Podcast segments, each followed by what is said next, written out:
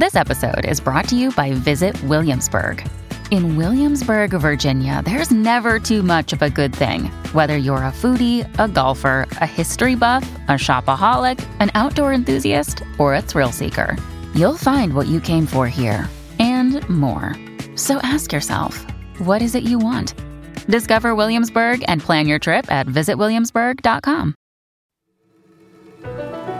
Hi, I'm Dan Primack, and welcome to Axios Recap, where we dig into one big story. Today is Thursday, July 8th. The White House is leaning in to clean power mandates, spectators are being kept out of the Tokyo Olympics, and we're focused on America's condo culture. Two weeks ago today, a 12 story condo tower in Surfside, Florida collapsed, stunning the country. As of yesterday, 54 people are confirmed to have died, while 86 people remain missing.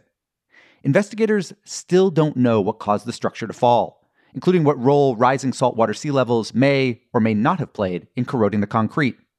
But Surfside has already begun to spark a broader conversation about the safety of condo buildings, which house around one out of every five Americans and around one out of every three Floridians.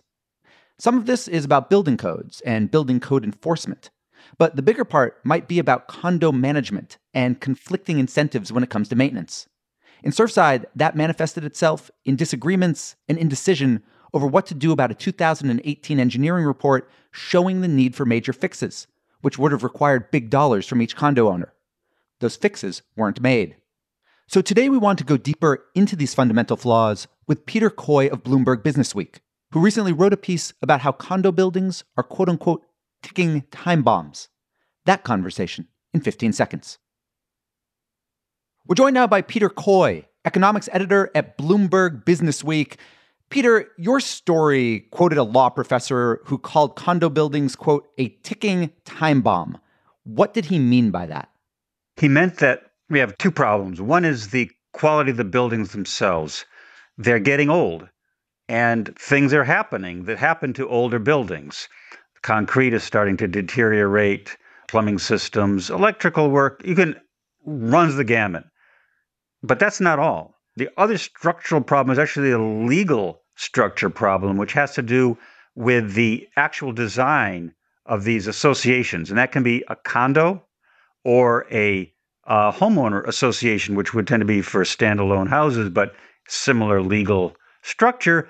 The legal problem is that these are inherently difficult to manage because they're run by the residents who generally are not professionals and have mixed motives. On the one hand, they want to keep the property up. On the other hand, they want to minimize their assessments. And sometimes the desire to minimize the assessment gets the upper hand. Buildings get not well maintained. It could be, you know, is this something you want to put your money in, or would you rather put your money into a new car or a college education or something? Or maybe you're planning to move and uh, you're going to be out of the building in a year or two or three, and you see no reason to assess yourself massive amounts of money for a benefit that will accrue to people who are there after you're gone. But you seem to suggest that the landlord tenant relationship, at least the incentives are a bit more aligned. I, I read a paper by one professor who threw that idea out there. And, you know, on the surface, it certainly makes sense. A landlord who actually owns the building is going to be motivated to maintain it, not only to be able to maximize future rents, but someday to sell the building. And so we want to turn it over in, in good condition. And so you align the interest of the manager with those of the owner because it's the same person. Whereas in the case of a condo, for example, you could have a misalignment the people who own the building are the condo owners, but they may not have that same interest in management. When it comes to the condo associations themselves and kind of some of these, call them structural issues with them, what is a fix or multiple fixes that could potentially be made to that structure? Some of it is external. You would have uh, regulation that governs how the buildings need to be maintained, re- recertified, and so on. Another is requirements for reserves. There are places that have r- rules that every three years there has to be an assessment of the reserve adequacy. Of course, one of the problems with that is that you can find out that you have a reserve deficit, but then not do anything about it. And okay, it's not enough just to highlight a problem, you have to fix that problem. And that's kind of where the rules are falling short. Peter, this tragedy in Surfside, do you think that is going to prompt changes to regulations, whether it be in terms of reserves or other things?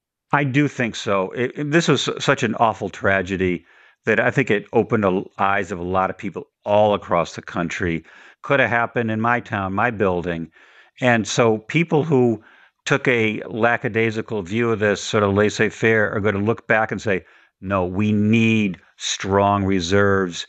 We need to make sure that buildings are adequately maintained. And if that requires regulation, so be it. In Miami Beach and Miami Dade County, recertifications occur once every 40 years. Do we have any reason to think that that time period is going to get shortened, particularly when, when we do have climate change and, and the environment today isn't what it was 40 years ago? You know, those are good points, Dan. And I don't know if that is going to be the next thing that's going to happen, the next shoe to drop. But certainly, a lot can happen in 40 years. And especially if the foundations could be in wet areas, uh, your rising sea levels. And uh, it could be that 40 years is not long enough to wait before you really go in and do a thorough check. Peter, while researching for your article, what was the thing you found that surprised you the most? Dan, I think the most surprising thing to me was just this idea that there's something inherently problematic about the condo form of governance. Most condos in America and around the world are run well, but you can see how there is a difficulty in the design that renders them vulnerable to problems. And it seems to me that, that that needs to be looked at very seriously. I mean, is there an argument to be made that we as a society have, have we kind of grown past condos? I know so many people are still living in them, but should we be? Well, the, the good thing about a condo, and I, I don't want to diminish this at all, is that it's for, a lot of people the first rung towards ownership, property, acquiring assets that you can build a future on. Once you're an owner, then you have equity, you can build that equity, you can pay down your mortgage, and you get your nest egg that'll take you through future expenses all, all the way on to retirement. So a condo is the entry point, the first rung on the ladder, and it would be a shame to lose that. Peter, given what you just said, do you think people are going to start to reconsider condos as that first rung of home ownership? Well, the good thing about home ownership, it's traditional home ownership, is that it's your property and you don't have to worry that much that your upstairs, your downstairs neighbor is going to do something wrong, or that the condo board is going to put a big assessment or a small assessment, or you know, you're kind of a little bit more independent. Of course, individual homeowners can still make huge mistakes, but it's your mistake and you own it and uh, you live with it. Peter Coy of Bloomberg Business Week, thank you so much for joining us. Thanks for having me on. Welcome back. We wanted to give you a quick update to the story we focused on yesterday, which was China's crackdown on its big tech companies. This is ostensibly over data privacy concerns, but it also seems tied into the Chinese government's dissatisfaction with how many of its hometown heroes are going public on US stock exchanges. What's new is that a Chinese company called LinkDoc, which makes cancer diagnostic technologies, canceled plans for US IPO that had been scheduled to price tonight. And it was no small offering with LinkDoc having disclosed plans to raise around $200 million at a valuation of $1.5 billion. We also learned today, via a story in the Financial Times, that a Chinese fitness app called Keep has canceled its US IPO plans, calling off marketing meetings that had been scheduled for this week. The bottom line there are lots more dominoes to fall as everyone waits to better understand where the Chinese government plans to paint the rules of the road. And we're done. Big thanks for listening, and to my producers Sabina Singani, Justin Kaufman, and Alex Sugiura. Please be sure to leave us a review, and if you're not already subscribed to the podcast, subscribe to it. Have a great National Freezer Pop Day, and we'll be back tomorrow with another Axios Recap.